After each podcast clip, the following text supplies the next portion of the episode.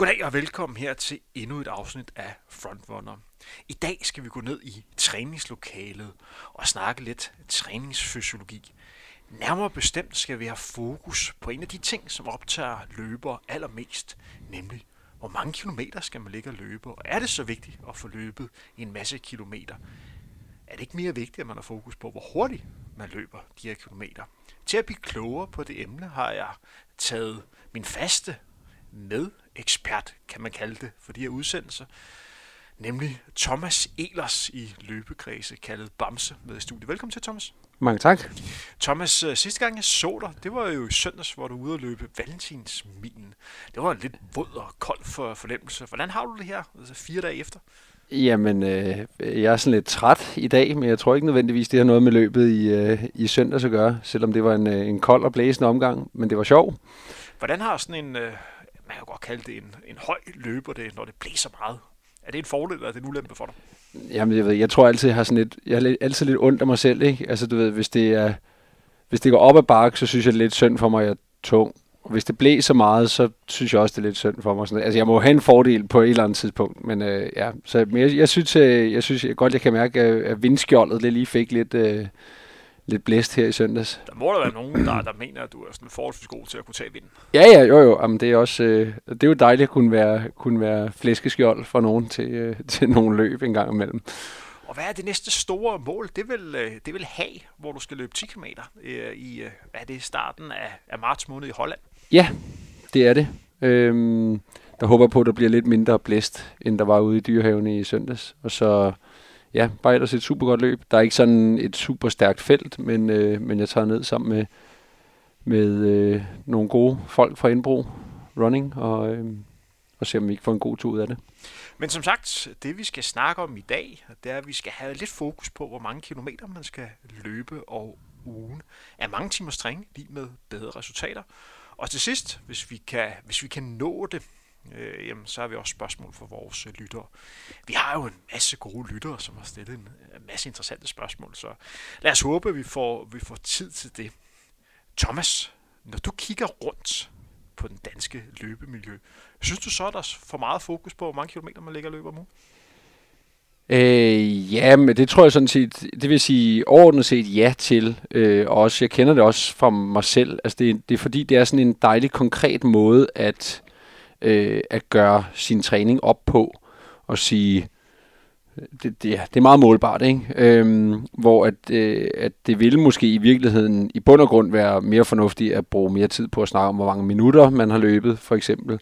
Øhm, og, øh, og i det her kilometertal er der en masse ting, der gemmer sig. Altså, hvor hurtigt har du løbet tingene? Øh, hvordan har du haft det? Har du været træt eller frisk? Eller, øh, så, så på den måde, så er det jo det er meget, meget nemt at håndtere og, øh, som begreb, sådan en, en, et ugenligt kilometerantal, men det siger ikke nødvendigvis så meget om, hvordan din træningsload har været.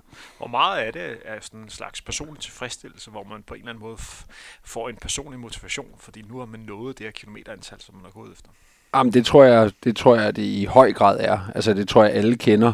Øhm, fra, øh, fra motionist til eliteplan, at, at der er sådan en eller anden øh, sådan sense of accomplishment, at man har øh, man kan kigge og sige sådan, okay, nu kan jeg se, nu har jeg, det er fredag, og jeg har allerede ramt et eller andet antal kilometer, ikke? Så, så føler man, at det er lidt fedt, og man kan ligesom søndag sætte punktum for ugen og sige, jeg har fået, jeg har fået løbet en masse kilometer, det, det virker rigtig godt. Hvornår kan du mærke, at du har løbet mange kilometer, og hvad synes du, det er at løbe mange kilometer? Øh, jamen jeg tror, altså der er også en vis effekt af, at man fokuserer meget på det. Øh, nu havde jeg en, en, øh, en periode med træning, hvor jeg ikke tænkte så meget over at skulle løbe meget mængde. Og lige så fandt jeg ud af, at jeg lå faktisk at løbe ret meget mængde, men jeg var ikke specielt træt. Øh, og det, det er jo så et spørgsmål om, hvordan træning har været skruet sammen. Øh, så øh, ja, jeg ved ikke, om det svarer på spørgsmålet. Og så, ja, vi er lidt derhen af. Det jeg også gerne vil, vil høre, kan vi være endnu mere konkret? Er der sådan et, et tal, hvor du kan slynge ud, når man løber over det, så løber man mange kilometer? Altså jeg tror, at øh, hvis man siger omkring øh, 90-100 km om ugen, så løber man rigtig meget. Altså det, det må man nok sige på, på alle måder. Øhm, og, og det er jo så et, et spørgsmål om, hvad er, hvad er rigtig meget? Hvem siger det? Er det, øh, kan man sige, resten af den danske befolkning, eller er det øh, eliteløbere, eller, øh, eller hvad er det? Men, men det er i hvert fald under alle omstændigheder fysiologisk set en, en stor belastning for kroppen at ligge der omkring. Det vil det også være øh, med, med lavere kilometerantal, men i hvert fald derfra opad, så må man betragte det som at være meget, man løber. Hvis man tager udgangspunkt i, hvad der er bedst rent øh, fysiologisk, og hvad der er bedst, hvis man bare har fokus på at være, på at være sund, hvor mange kilometer så er det mest fornuftigt at løbe om ugen? Kan man skille det op på den måde, eller er der andre faktorer, man skal have med i det? Øh, ja, det kan man godt. Altså, øh, det, det er jo sådan, der, der er jo selvfølgelig en masse ting, der spiller ind på, på ens sundhed, øh, men hvis der man ligesom prøver at isolere i ligningen, øh, hvor, hvor, sund, hvor meget man skal træne for at være sund, så øh, er der en udbredt misforståelse om, at, at, øh, at man kan træne øh, for meget. Altså det kan man helt sikkert godt, men, men, øh, men, men den øvre grænse for, hvornår man holder op med at få sundhedseffekter ud af, hvor meget man træner, den ligger enormt højt. Og det er over 15 timer om ugen. Øh, så, så man kan i princippet godt træne to timer om dagen, uden at have, altså, uden at have udløst alle sundhedseffekter, man kan få ud af træning, faktisk. Øhm, men, øh, men det er jo øh, meget et spørgsmål om, hvordan man resten af ens liv også ser ud. Ikke? Øhm, men, men for eksempel så, øh, så kom jeg jo til at driste mig til at blande mig i en, øh, i en Facebook øh, øh, hvad hedder det, tråd, hvor at, øh, den øh, kære Tejs, han blev... Øh, du ved godt, man skal aldrig blande sig i sådan en tråd der. Og jamen, jeg, jeg synes nu alligevel, fordi øh, jeg synes, at Tejs, han, øh, han havde fået noget velfortjent omtale, og så var der selvfølgelig en eller anden, der skulle skrive, at det kan heller ikke være sundt med alt det løb. Og så måtte jeg skrive, at øh, den mængde, som Tejs han løber, træner, for at tage ham som eksempel, er ikke usund. Tværtimod, så er han nok sådan i den øvre del af, hvor man får sundhedseffekter. Ikke? Altså, det er nok sådan, at hvis man træner meget mere, end han gør, så får man nok ikke så meget mere sundhed for pengene. Men det er ikke usundt at træne i den mængde. Thomas, her når vi sidder og optager, min rolle er jo som, som vært, og også lidt ekspert, hvor der sådan er ting, hvor vi kommer ind lidt og diskuterer. Men ellers gælder det om at prøve at få det maksimale ud af, ud af din viden. altså, uh, sætte en masse bolde op, og så forhåbentlig kan du smashe ned, så vi kan uh, få nogle rigtig uh, gode snakke ja. med i den her podcast. Det næste, jeg skal spørge dig om, jeg er helt sikker på, at du kommer til at grine lidt af spørgsmålet, men som sagt, hele formålet er jo at få din viden ud til, til lytterne. Hvorfor er der stor for, så stor forskel på, hvorfor, hvad folk kan klare af træning? Hvorfor er der nogle løber, der stort set kan klare 50 km om ugen, mens andre nemt kan klare 150? Ja, det er jo et, øh, et, et, et ret godt spørgsmål, og øh, man kan sige, basalt set som med alle sådan nogle ting, så kan man jo dele det op i og, og sige, at der er jo noget arv og noget miljø øh, involveret. Der er bare nogen, der er genetisk disponeret for at kunne tåle meget træning, øh, øh, genetisk disponeret for at løbe godt, Øhm, og, øh, og så er der jo så også noget miljø omkring det. Der er jo nogen, som øh, måske har været meget aktive for barns ben af, som øh, over en lang årrække har, har veludviklet øh, deres krop og deres øh, fysiske attributter, som, som gør, at de kan tåle at træne mere. Øhm, så svaret ligger jo et eller andet kedeligt sted derinde midt i, i suppedasen. Øhm, men, men det er en god pointe, at der er meget forskellige toleranceniveauer, uagtet hvad der ligger til grund for det, øh, som folk skal være opmærksom på. Så man skal passe på med at, at sammenligne sig en til en med andre løbere og sige, øh, eller motionister, eller hvad man nu end øh, laver, øh, at sammenligne sig en til en med andre, fordi at man har bare forskellige, øh, hvad hedder det, kort som udgangspunkt. Øh, og det er også derfor, jeg godt kan lide øh, det, det, som du i hvert fald tit øh, prædiker, at man skal prøve at blive den hurtigste udgave af, af sig selv. Og, og det er jo det, det handler om. Man skal jo ikke hele tiden måle sig op mod nogle andre nødvendigvis. En gang imellem kan det jo være sundt, men, men øh, men man skal også huske at fokusere på sig selv. Ja, for en af årsagen til, at vi sidder og har den her udsendelse, det er, at når jeg kigger rundt i løbemiljøet, så synes jeg, der er kommet lidt for meget fokus på, hvor mange kilometer man ligger og løber om ugen. Det er jo ikke nogen hemmelighed, at øh, hvis man træner meget, så kan man godt argumentere for, at man har bedre forudsætninger for at, øh, for at komme til tops end folk, der, der stort set ikke træner. Men meget træne ikke altid lige med bedre resultater. Jeg synes også, at man skal prøve at have en tilpas sammenhæng mellem sportslig øh, niveau og så det antal træningsgange, man ligger og, og præsterer. Øh, lige nu er der, er der løbere, som ligger herhjemme, når vi snakker den danske elite, superelite, der ligger og løber tæt på 200 km om år, øh, over det er, det er en høj mængde, øh, som kræver, at man har et, et højt sportsligt niveau og mange års træningsbaggrund for at kunne ligge og absorbere det. For en ting er at kunne, kunne klare den træning og gennemføre det, men man, øh, en anden ting er også at få det maksimalt ud af det. Og jeg vil gå så langt, at når vi kigger på de danske mandlige løber, så er der nok to løber, der burde ligge at træne den mængde, og måske også en, øh, en tredje, som har så valgt at gå, gå en anden retning. Øh, og hvis jeg sådan kigger rundt, så er der måske 20-30 stykker, øh, der ligger at gøre. Jeg vil argumentere for, at de ville kunne blive bedre løber, og, og måske også nå længere, hvis de på nuværende tidspunkt lå at løbe 150-160 fordi så vil de have flere år øh, øh, fornuftig øh, progression, og måske også være, vil have mindre risiko i, i forhold til, til skader. Selvfølgelig kan man argumentere for, at det er en god ting at løbe alle de her kilometer, men hvis man bor i, i en stor by og ligger og har mange kilometerne på, på landevej, så er det også en kæmpe belastning, man, man byder øh, kroppen. Helt Thomas, bestemt. en, en parameter, vi også skal have, have fokus på, hvor vigtig er øh, underlag, når vi snakker mange kilometer? Øh, ja, der, der fanger du mig lidt på sengen, fordi jeg, jeg ved faktisk ikke, om der er lavet studier, som decideret sammenligner øh, underlag med, med hinanden og på, på skadesrisiko. Det er jo sådan lidt, øh, lidt sjovt studie at skulle sætte op, men, øh, men jeg, jeg tror øh, ikke, der er nogen, der vil være uenige i at sige, at, at du kan tåle væsentligt mere, hvis det er, at du ikke løber alle dine kilometer på asfalt, for eksempel. Ikke? øh, asfalt og beton og den slags sætter bare store krav til øh, og, og giver jo ikke særlig meget absorption. Øhm, og, og, og det sender bare en, en masse kræfter op i, i øh, skelettet, op i ledene og, og i sidste ende ud i ledbåndene osv., som, som giver en, en øh, øget slitage. Og der kan man tåle mere, øh, hvis man løber sine ture på, på græs eller i skov, eller øh, måske også grus for eksempel. Ikke?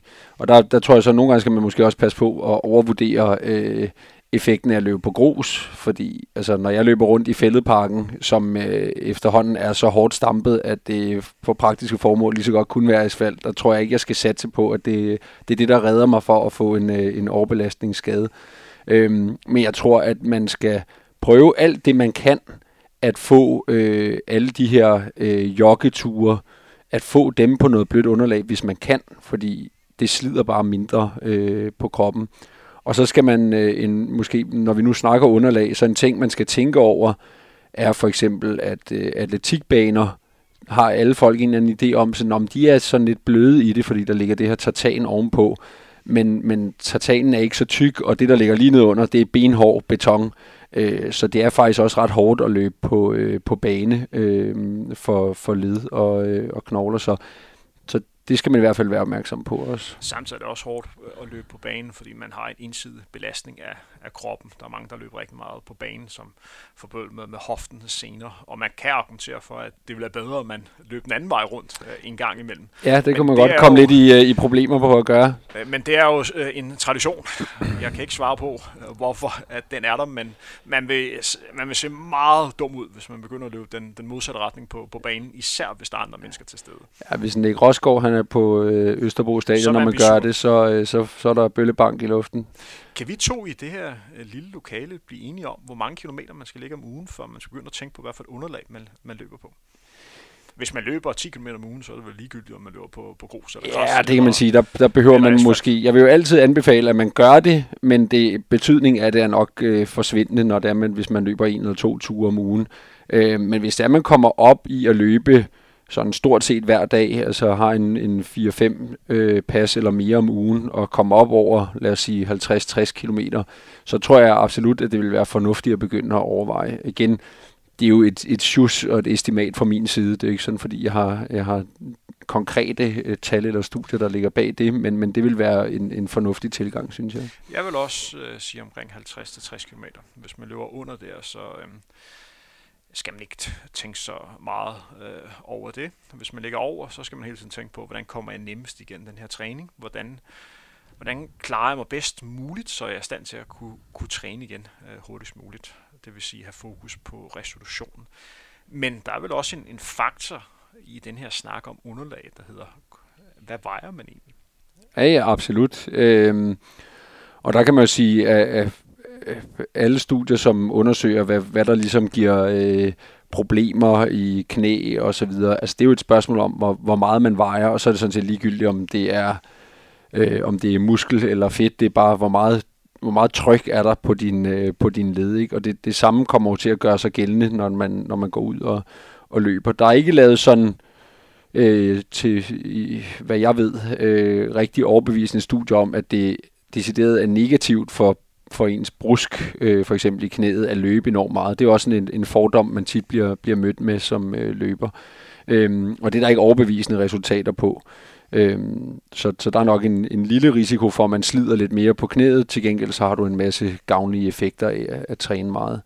Øhm, så, så jo, men jeg, jeg tror bestemt, at hvis man er, øh, hvis man er tung øh, og, og går i gang med at løbe, så er en af de ting, man skal være opmærksom på, det er jo, det er jo den belastning, som ens vægt udøver på, øh, på, på kroppen. Og der øh, vil jeg måske lige prøve sådan at, at gå tilbage til noget af det, du sagde, fordi igen, så, så kunne jeg godt tænke mig, at man også betragtede ens træningsuge eller ens træningsliv lidt mere i minutter, og så kunne sige, jamen jeg tror, i stedet for at løbe, lad os sige, øh, 20-30 kilometer sådan noget sjoskeri, hvor man bare jogger lidt rundt, at dem kan man med fordel også erstatte nogle af de her kilometer med at stå på en cross-trainer for eksempel, eller sidde på en romaskine, eller noget af den stil. Øhm, heller øh, cross-trainer, eller øh, sådan noget af den stil, hvor overførbarheden til løb er lidt større. Men, men det tror jeg sådan set kan være en god måde at, øh, at få noget, noget, noget aerob træning, uden at man slider på kroppen. Jeg tror generelt også for, for mange løbere, at det er en fordel, at man begynder at løbe efter minutter, hvor man lidt mere løber på øh, fornemmelse. Og det er jo sådan, at hvis man selv løber ude i skoven, og det går lidt opad, og der kan måske være lidt uh, mudder, så løber man bare ikke den, den samme hastighed, som man gør på, på landevejen. Og så det med at komme ud og sige, okay, nu skal jeg ud og løbe en, en time i dag, og bare tænke, okay, nu skal jeg komme ud og, og nyde det, og så om jeg lige ligger og løber 5.00 eller 5.30 eller 4.15, det er sådan set ligegyldigt, jeg skal bare have en, en time i, i benene. Og der er, også, der er jo løber, der også har haft et rigtig højt niveau, som kun træner efter time. En af de bedste løber, vi har haft derhjemme, Carsten Jørgensen, der er en dansk rekord på, på 10.000 meter halvmarathon. Han kommer fra orienteringssporten, hvor han har vundet verdensmesterskabet. Han træner slet ikke i kilometer, han træner i timer. Han skulle ligge og have sådan, jeg tror det omkring 20 timers løb om ugen. Det var hans, øh, det var hans pensum, som man kaldte det. Det var også en meget pæn mængde. Det var en, øh, det var en pæn mængde, men han var også meget øh, fokus på, at, at del af træningen, der skulle han holde tempoet nede. Han løb for blåsterløberne, så man kunne godt se ham en gang med op til fællestræning, hvor han valgte at løbe med nogle af de langsomme hold, for at undgå at komme til at løbe for stærkt. Ja. Men jeg tror også, at at hvis det er altså et, et, et råd, vi i hvert fald måske nok i samlet flok er ved at tale os frem til, er at, at fokusere på timer i stedet for øh, kilometer, og så vil jeg sige øh, puls i stedet for øh, hvad hedder det, kilometertid, eller øh, hvad hedder det, hastighed, som, som du får på dit GPS-ur. Øhm, fordi det, det kan jo også være misvisende, og i bund og grund, jeg plejer sådan lidt at, at dele det op og sige, jamen, dit, dit hjerte og dine lunger ved jo ikke, hvor hurtigt du bevæger dig alligevel. Så hvis du er ude for at lave noget træning, hvor du ligesom bare skal have lidt blod igennem øh, kroppen og have pulsen lidt op og sådan noget, jamen så er det jo ligegyldigt, om du løber det ene eller det andet tempo. Det er jo bare et spørgsmål om, hvor, hvor meget du slider på benene et eller andet sted. Ikke? Så, så jeg synes, at man skal være meget opmærksom på, at man ikke kommer til unødigt at ligge og presse sig selv. Det kan også fra nogle af mine egne ture, hvor man hvor jeg ligger og løber i et eller andet tempo, så bliver jeg sådan lidt irriteret over, sådan, hvorfor løber jeg så langsomt? Og så kommer man ud på noget flad asfalt, og så løber man lige pludselig skide hurtigt. Ikke? Og på den måde, så kan man nemt komme til at, at, at bruge sin tid på at, at ligge og løbe øh, på nogle hurtige strækninger for at få, få hurtige øh, kilometertider, og det, det tror jeg ikke nødvendigvis er så fornuftigt. En af de ting, som jeg er mest ked af, jeg aldrig havde så som løber, det er lidt den der ensomme ulf-mentalitet, at man har det godt i sit eget selskab ude i skovene, og bare kan ligge og køre de her øh, lange ture selv, hvor man bare har fokus på at få en, en del mængde i, i mm. benene. Øh, jeg havde ikke den mentalitet, hvor jeg kunne ligge og, og slappe af øh, og nyde det, og så kom jeg simpelthen til at, at løbe for stærkt, eller det stedet kom til at, at kede mig. Mm. Øh, så, så, så det var en ting, som jeg rigtig gerne ville have, Øh, og jeg tror også på mange måder, at det er, en, det er en fordel at have, hvis man gerne vil være god til de, øh, til de længere distancer. En ting, vi også skal ind på her, øh, Thomas, øh, vi snakkede lidt før om, hvordan man finder ud af, om man er disponibel for, til at kunne holde, til at kunne, kunne løbe mange kilometer. Hvis man nemt bliver skadet, så er det jo svaret, men hvordan finder man egentlig ud af, hvor meget man kan klare? Ja, og der må jeg sige, den, den ultimative test er jo ligesom, om man kan holde til det eller ej. Øh, og det er jo et eller andet sted, så man skal jo ikke gå efter at blive skadet, men man bliver i hvert fald nødt til, at hvis man ligesom vil udnytte, maksimere sit potentiale, så bliver man nødt til at gå, gå op til at finde ud af, hvor går grænsen. Øh, men når man gør det, der vil jeg sige, der er så en, en vigtig pointe at, at tage med, at progressionen i, at du bevæger dig op på et, et vist niveau, skal være meget stille og roligt, fordi ellers så, er det ikke, så har du ikke fået afklaret, om du kan tåle, lad os sige, hvis du ligger og løber 80 km om ugen, og du så lige pludselig begynder at løbe 110, jamen så kunne du formentlig sagtens blive skadet på ganske kort tid, men det er ikke ens med, at du ikke kan tåle at løbe 110 km om ugen. Det er bare et spørgsmål om, at du ikke har bygget op til det. Når vi snakker om, om progression, det er jo det med, at man snakker meget om, om træningsalder, og lad os tage udgangspunkt i, i løbere, som de bedste maratonløbere, vi har hjemme lige i øjeblikket hjemme, det er jo øh, Tejs. Jeg har droppet at sige hans efternavn fremover i, i frontrunner, det er for besværligt, så nu er han bare Tejs. Til gengæld har vi også Abdi Ulat. Det er jo to løbere, som ja, hvad har de løbet nu i omkring de her øh, 10 års tid og dyrke elitetræning. Og det er jo der, hvor man begynder at nå sit træningsmax, mm. i hvert fald hvis man har gjort det rigtigt. For det tager, det tager jo lidt tid at, at komme op, og det er jo, at man typisk starter ved løber på, på det niveau, ligger løbe 60-70 km det, det første år. Hvis det går fint, og man undgår øh, de store skader, så kan man så øge med de her 10-15 procent. Og så er man så måske op og løbe 90 km året efter, så bygger man op. Og så på et eller andet tidspunkt rammer man de her 180-200 km, som er nok et minimum, hvis du gerne skal være et, øh, en god maratonløber på, på de tider, som, altså, som de drømmer om. Og der skal du gerne ligge sådan to-tre års tid, så er du ved at være der, hvor det begynder at blive, blive rigtig sjovt. Ja. Men hvis din krop ikke kan klare og ligge og løbe, lad os sige 70 øh, km, man oplever, at man bliver, man bliver skadet, så skal man jo ikke direkte gå videre igen, fordi så vil man jo også gå, gå i stykker. Så skal man jo arbejde på at styrke sig selv, eller ændre lidt på træningen, så man er i stand til at kunne klare den mængde. Helt bestemt, og, og der tror jeg også, at, at man skal huske på, ikke at som motionist, at man ikke skal sammenligne sig med eliteløberne. Der er sådan lidt en tendens til, at man, at man kigger på de allerbedste i verden og siger, at vi skal bare gøre det samme som dem, men der glemmer man måske, at det er folk, der har løbet på, altså har haft højt træningsniveau i 15-20 år nogle gange, hvor man siger, jamen det er jo ikke så underligt, at, øh, at øh, nogle af de bedste etiopiske og kenyanske løber, de kan ligge og løbe 250 km om ugen, fordi de har trænet og vendet deres krop til det igennem en periode på 15-20 år måske. Øhm, og der skal man nok huske på, at øh, hvor man kommer fra, øh, så at sige, ikke geografisk, men træningsmæssigt. Og selv løber på, på højt øh, sportsniveau, der findes jo også eksempler på løber, der ikke kan klare så mange kilometer. En løber, som, øh, som vi nok skal se brillere til London Marathon, og det håber vi begge to. Det er sådan en som Kenneth Bekele, rygterne går på, at han ikke kan ligge og klare meget mere end 130-140 km om ugen, for så går han simpelthen i, i stykker.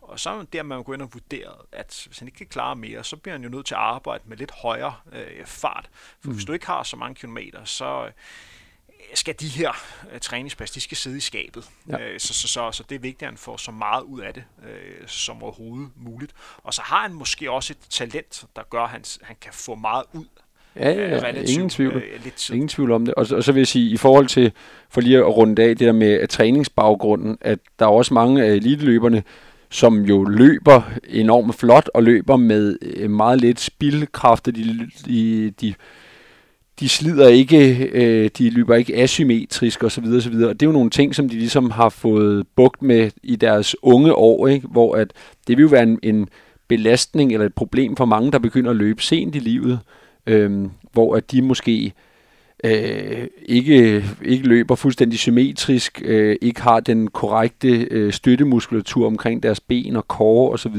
som gør, at de får øh, slidskader over tid, øh, som, som elitløberne ikke er disponeret for, fordi de ligesom kommer igen fra en, fra en anden træningsmæssig baggrund.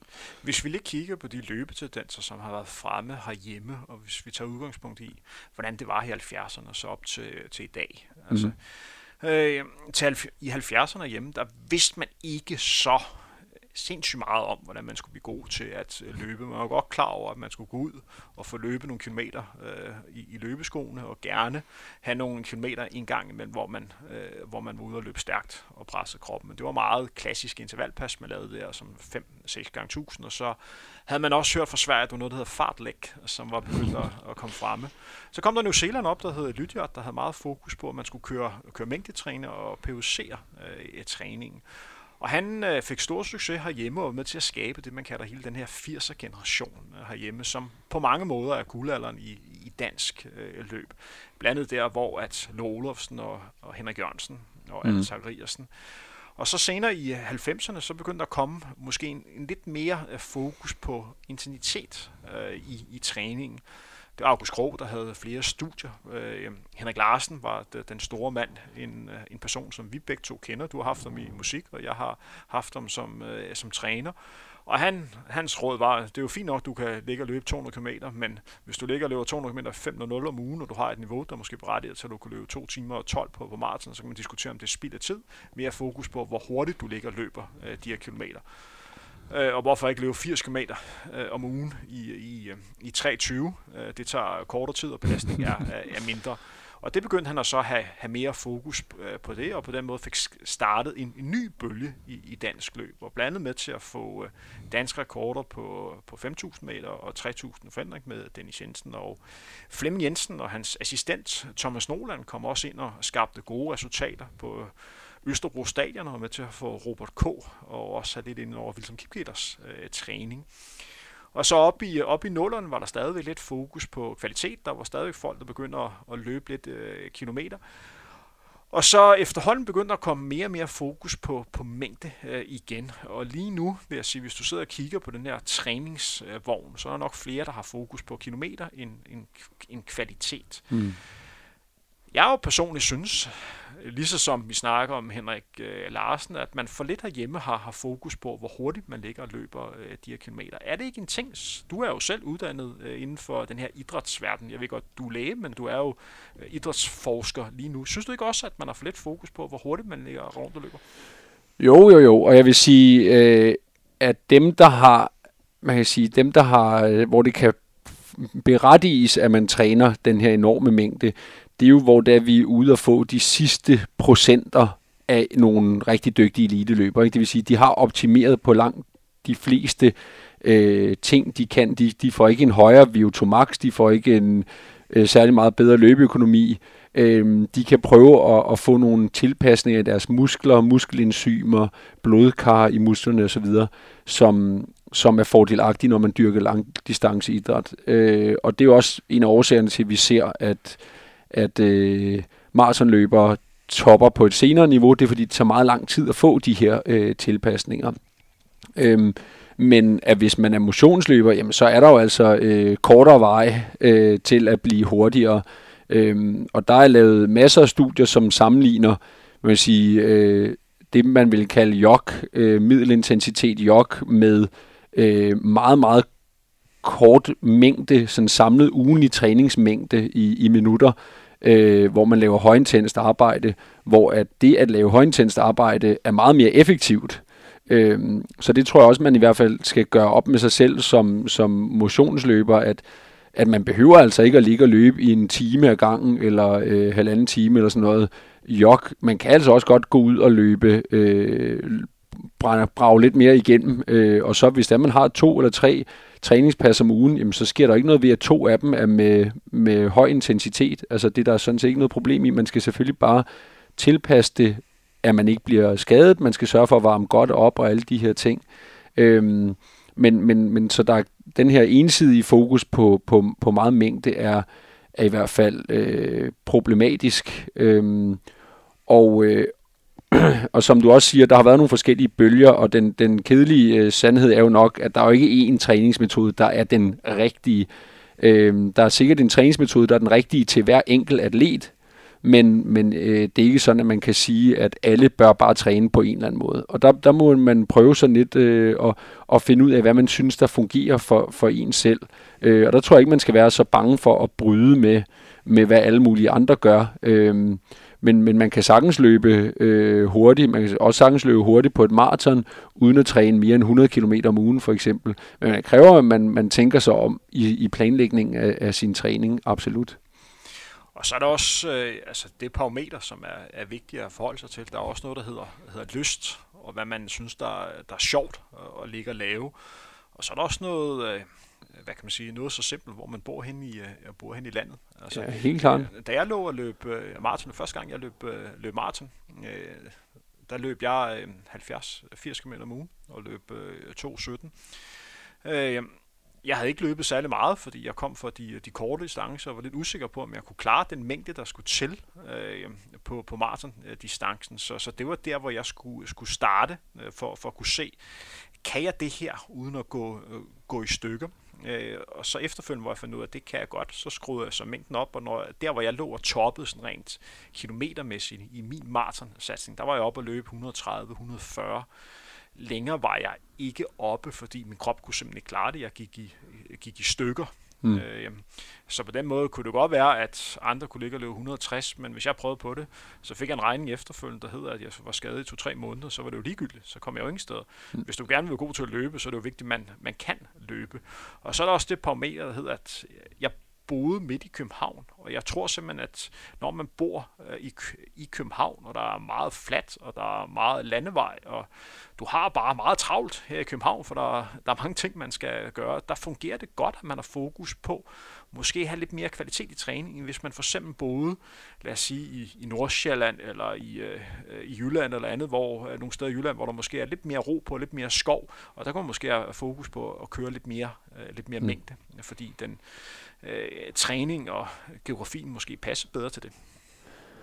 Og så øh, vil jeg sige, der er en ting, som man især skal, som vi bliver nødt til at nævne, øh, og som folk også har en tendens til at, at glemme, og det er, at du kan jo træne øh, herfra og til helvede fryser til is, men hvis ikke du restituerer, og hvis ikke du sørger for at skabe de omstændigheder, der skal til, for at din krop kan absorbere den træning, som du laver, jamen så kan det jo være fuldstændig ligegyldigt. Øhm, og det, øh, der tror jeg, at øh, ligesom at nu sidder vi og groft generaliserende over for øh, folk og siger, ligesom at der er mange, der kun går efter kilometerantallet, så tror jeg også, der er mange, der glemmer at fokusere på øh, på restitutionen. Og der man sige, en, et sted at starte øh, med restitution er bare at sige, jamen, hvor mange folk øh, kan kigge sig selv i spejlet og sige, jeg får 8 timer søvn hver nat. Vil du høre det, det klogeste, jeg nogensinde har fået, fået at vide af en anden løber, i forhold til, hvad man... Det er noget af en cliffhanger. Ja, det vil jeg gerne. Ja, du kender godt Heidi Breslassi, godt ikke? Jo. Ja, jeg har været så heldig at snakke med Heidi Breslassi. For dem, der ikke ved, hvem Heile er, så kan jeg lige fortælle, han er måske en af de største løbekonger, vi har herhjemme. Fuldstændig. Og det var sådan... Ja, vel ikke herhjemme. Altså, ah, nej, ja, i verden. I verden. Hvad har han vundet? Uh, utallige verdensmesterskaber, utallige olympiske uh, titler, og bare en, verdensrekorder. Og verdensrekorder, og... bare en, en løbelegende. Jeg var nede og løbe en 15 km uh, løb i, i Holland og skulle til aftensmad. Jeg kendte ikke så meget, så jeg sad faktisk helt alene ved det her bord. Så lige pludselig kom der en anden løber hen, og så spurgte mig, jeg sidde her? Jeg kunne ikke umiddelbart se, hvem det var. Så sagde jeg, ja, jeg bare sæt dig. Så var det Heile, der satte sig ned. Så jeg sad her og, og snakkede med Heile Gebrselassie. Han sad lidt og fortalte om, at han havde løbet ture med Anders Fogh, som han, som han kendte på det tidspunkt. Jeg måtte endelig hilse ham. Jeg måtte endelig hilse ham, når jeg så ham han, han tænkte, Danmark er ikke så stort land, så alle må jo kende ja, ja, ja. Så jeg sagde, ja, ja, fint nok, jeg skal nok huske at hilse Anders Fogh. Men så spurgte jeg ham, Heile, hvis du skulle give et råd til, hvordan man bliver bedre, hvad skulle det så være? Så sagde jeg, Heile, Henrik, det handler ikke om, hvor hårdt du kan træne. Det kan alle. Men det handler om, hvordan du absorberer træning. Det handler om, hvordan du er i stand til at kunne planlægge din hverdag, så du bliver så frisk som muligt, når du skal ud og træne. Alle kan træne hårdt, men der, hvor nøglen ligger, det er, hvordan du er i stand til at kunne slappe af. Helt bestemt. Det er klogt sagt, er det ikke? Øh, det er mere, og det er jo, altså det er virkelig øh, en, en god pointe, øh, fordi jeg, jeg tror, at folk glemmer at tænke over en ting er selvfølgelig, hvis der vi ligesom siger, at søvnen, det er, det er en ting, man skal sørge for at, at have styr på, og måske den allervigtigste. Men så er der jo også noget andet, der kan belaste en end træningen. Altså hvis man har et hektisk øh, familieliv, øh, mange øh, børn eller små børn, øh, man har hårdt øh, arbejde, øh, hvor, man, hvor man skal levere en masse. Alle de ting skal jo ligesom tages med i ligningen omkring det, det, øh, den belastning, man udsætter øh, kroppen for. Både mentalt, men også øh, fysisk. For de løber, som, øh, hvad kan man sige, som jeg træner, og lad os sige, at man ligger og træner en, en time om dagen. Hvis man regner mm. det ud i procent, så ligger vi omkring de her 4-5 øh, procent. Det er så det antal tid om dagen, man bruger på at, øh, at træne. Og der, hvor jeg så går ind og, og spørger løberne, det er, når du ikke træner mere procentvis, så er det også relevant at forholde sig til, hvad bruger du ellers øh, tiden mm. til. Fordi hvis den tid er meget stressende, eller der er et eller andet, der ikke fungerer. Det kan godt være, at du kan kæmpe dig igennem de her 95%, men du kan mærke det i mm. træningen. Mm. Ja. Så på den måde bliver du nødt til at forholde dig til, hvad bruger du ellers øh, tiden på, fordi det er sådan et løb, at hvis det ikke fungerer den anden halvdel, så er der kontant afregning, når man er ude at løbe. Man kan ikke, øh, man kan ikke snyde kroppen øh, på den måde. Der er nogle pas, man lige kan kæmpe sig igennem, men over en længere periode på, øh, på en uge eller, eller 14 dage, der vil man, der vil man kunne mærke, hvis, der, hvis kroppen er i, i ubalance. Helt bestemt. Og en ting, man også skal have, have fokus på, det er jo meget, man som løber har man ofte tendens til at dele øh, en træningsperiode op en uge. Ja. Men man glemmer lidt, at det er jo bare noget, man, man gør ved det, men der er jo ikke noget forskel på, om man kører fra onsdag til onsdag, eller fra, fra mandag til, til søndag. Så, så kroppen reagerer jo også, hvis man lige pludselig fra onsdag til onsdag har rigtig, rigtig mange kilometer. Yes. Øh, fordi man tænker, man har ikke fået løbet mandag tirsdag, og så får man bare hamret igennem. Og så vil man gerne starte den, den næste uge ja. godt. Så det er også en, en vigtig ting at have, have fokus på. Helt bestemt, og det, den tror jeg, alle, der er mange, der er faldet i, ikke? hvor man sådan, åh, nå, men jeg kan ikke lige løbe på lørdag, fordi jeg skal til, hvad ved jeg, 90 års fødselsdag hele dagen, eller sådan noget. Nå, men så løber jeg lige passet en anden dag, og så løber jeg lige to pas på den her dag, og sådan noget, og så, så begynder man at, at stable tingene sammen. Og kroppen igen, ligesom øh, hjertet og lungerne ikke ved, hvor hurtigt du løber, så ved kroppen heller ikke, hvad, nødvendigvis hvad ugedag det er. Øhm, så, så det synes jeg er en sindssygt god pointe. Og så også i virkeligheden at, at kigge endnu længere tilbage og sige, det er jo også et spørgsmål om, hvad du har lavet i en periode på 3-4 uger måske. Øhm, hvor en af de ting, som man ser, det er jo, at inden folk de går ud og leverer til et mesterskab, eller slår en verdensrekord, eller hvad de nu end måtte øh, gøre, jamen så har de jo lagt et, en enorm hård træning i 3-4 uger, øh, der piker en 3-4 uger, før de skal ud og, og performe. Øh, og så, så øh, nedtrapper de og så videre, og så kan de levere. Øh, men, men det vil sige, at, at kroppen reagerer jo også på variationer i belastning over tid, øh, over flere uger, øh, som man skal være opmærksom på. Men det er jo sjovt, for det er forskelligt for løber til løber, hvordan man deler sådan en løbeuge op. En af de bedste løber, vi har haft der uh, igennem tiderne uh, på kvindesiden. Det er jo en løber, der Paolo Radcliffe, hvis verdensrekord mm. blev slået uh, sidste efterår ved Chicago Marathon. Hun har altså løbet 2 timer og 15 minutter. Hun delte ugerne op i en, en cyklus af 8 dage. Hun havde 7 dage, hvor hun trænede, og så en 8. dag var en hviledag. Og så startede hun så forfra mm. uh, derefter. Det ja. var den måde, hun byggede det op på. Og det gør jo, at og der, der kan man jo godt høre allerede der, at hun ikke havde et øh, fast arbejde, hun skulle passe nødvendigvis. Så. hun havde andre prioriteter, og for andre kan det, øh, kan det sikkert ikke øh, øh, fungere. Og der er det jo vigtigt, at man som løber tager ud, eller som menneske generelt tager udgangspunkt i, hvad det, der virker for mig, øh, hvad det, der giver, øh, giver mening. Og for nogen kan det jo sagtens være, at, at man skal gå lidt mod i det, man sådan anbefaler, nemlig at få delt ud på ugen og så lægge lidt mere fokus i weekenden. Øh, så er det godt være, at man har for mange kilometer der i forhold til, hvem ellers har løbet mm. ugen. Hvis man har mulighed for at et at kunne løbe på blødt underlag, og samtidig måske også få slappet lidt af efterfølgende, så er det det, man sådan kan argumentere for er rigtigt. Jo, helt bestemt. Og, og, og spørgsmålet kommer også, når man så begynder at putte styrketræning ind i ligningen, for eksempel. Ikke? Jamen, hvad skal man så gøre? Skal man lægge styrketræningen på de dage, hvor man, hvor man i virkeligheden skulle slappe af, Øh, og så, så får man ligesom smurt det tyndt ud, ikke? Eller skal man måske i virkeligheden sørge for, at nogle dage så er hårde, og nogle dage er lette. Øh, og det må man også finde ud af, men der, der, der er i hvert fald en god pointe i at gøre det sidste, at man ligesom sørger for, at man har nogle dage, hvor man rent faktisk kan restituere øh, ordentligt og, og fuldt ud og komme sig. Thomas, vi har snakket i små øh, 40 minutter.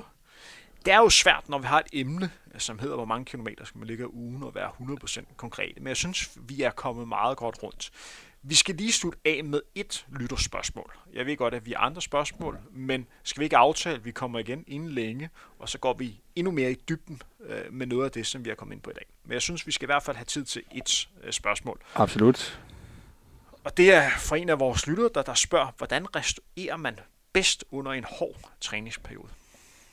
Yes, men det er jo et, øh, et super godt øh, spørgsmål. Og meget relevant i forhold til, hvad vi har snakket om. Helt bestemt, helt bestemt. Øh, og der vil jeg sige, øh, hvis nu kigger vi kun på restitutionssiden, så vi går ud fra, at træningen den ligesom kører, som den skal. Øh, og der er grundpillen, hvis man ligesom, hvis man kigger på, på på restitutionen som sådan en form for øh, øh, ligesom madpyramide eller sådan noget af den stil. At det, der ligger nede i bunden, som er alt overskyggende mest vigtigt, det er øh, ens søvn. Og der er, øh, der er der også nogen, der tænker sådan, jamen hvad skal jeg så sove en lur midt på dagen, og skal jeg gøre det? Det er der sådan set ikke rigtig nødvendigvis nogen grund til.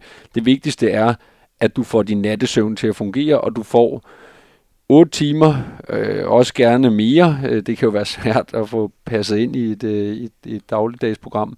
Men, øh, men det er derop omkring, vi skal. Hvis man ligger længere nede, under 7 timer osv., jamen så har det en effekt, øh, og man restituerer ikke lige så godt. Øh, så det vil jeg starte med, at det er alt overskyggende. Så er der øh, at sørge for at, at spise og drikke ordentligt, øh, og især at få noget at, at spise og drikke umiddelbart efter man har trænet når man, når man ligger i en hård periode med træning, jamen så skal man hurtigst muligt have fyldt sine øh, hvad hedder, glykogendepoter i, i musklerne op, når man er færdig med at træne. Så det er en anden ting, jeg vil sige er enormt vigtigt at få, øh, få med i, øh, i ligningen.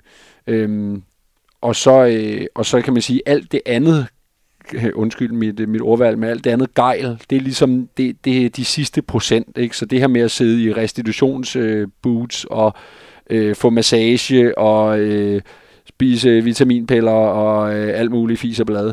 Øh, det er nok ikke det mest, mest afgørende, men det kan man jo sagtens gøre, men man skal bare ikke, altså det virker bare åndssvagt, at folk de, de fokuserer på at sidde i restitutionsboots, eller sidde med, stå med benene i, øh, i isvand, eller sådan noget, og de så sover 6 timer om, øh, om natten. Ikke? Der, der skal man hellere fokusere på det, der har en, en stor betydning. Jeg vil øh, sige, at hvad jeg har oplevet, både på egen krop, og for de løber, som jeg har haft med at gøre, både løber, som jeg træner med, og løber, som jeg har konkurreret øh, imod, man kan ikke sige det nok. Søvn er bare alfa omega. Det er bare rigtig, rigtig øh, vigtigt. Men en ting, der også skal være god, hvis man, har, hvis man har trænet hårdt, jeg kan ikke sige med sikkerhed, at det gavner dig efter et hårdt pas at komme ud og jogge af. Jeg kan ikke mærke forskel efterfølgende, om det har haft noget, men jeg kan mærke rent mentalt, at det giver noget. Der, hvor jeg til gengæld kan sige med sikkerhed, at det har gjort en forskel for mig, det er, hvis du har haft et hårdt pas, lad os sige, og, og lad os sige om tirsdagen. Hvis du har mulighed for det, om onsdagen og komme ud og løbe en rigtig rolig tur, eller sidde på, eller som gav også ud og, og, og gå en tur, eller i svømme, mm. eller sådan. Lige få systemet i gang uden at belaste. Der kan man bare mærke, at man gradvist bliver, bliver mere frisk undervejs. Glem alt om, hvor hurtigt du løber, men bare spørgsmål om lige at, at komme i gang.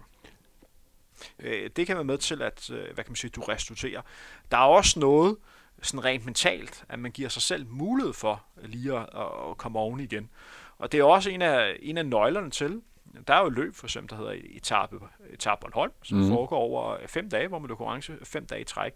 Det er faktisk påfaldende, at der løber, der formår at løbe lige så stærkt om fredagen på 10 km, som man gør om, om mandagen på 10 km. Det burde ikke kunne lade sig gøre. Men nøgle dertil, det er, at man om morgenen kommer ud og få løbet rigtig, rigtig stille og roligt, mm. for lige at få, få kroppen i gang. Hvis man ikke får gjort det, så er man ufattelig øm, øh, når man skal i gang og skal bruge en del kilometer for at få, få det hele til at øh, køre. Thomas, skal vi øh, lukke ned for i dag? Tak fordi du har lyst til at være med. Jamen, mange tak fordi jeg måtte. Og øh, fortsat øh, god træning. Den største tak skal lyde til jer, som har hørt med øh, hele vejen igennem. Vi håber som altid, I kunne lide det, vi, øh, vi snakkede om. Det var Henrik Thiem. Min gæst i dag var Thomas Elers i løbeverden, kaldet Bamse. Vi høres ved ingen længe. Ha' det så godt.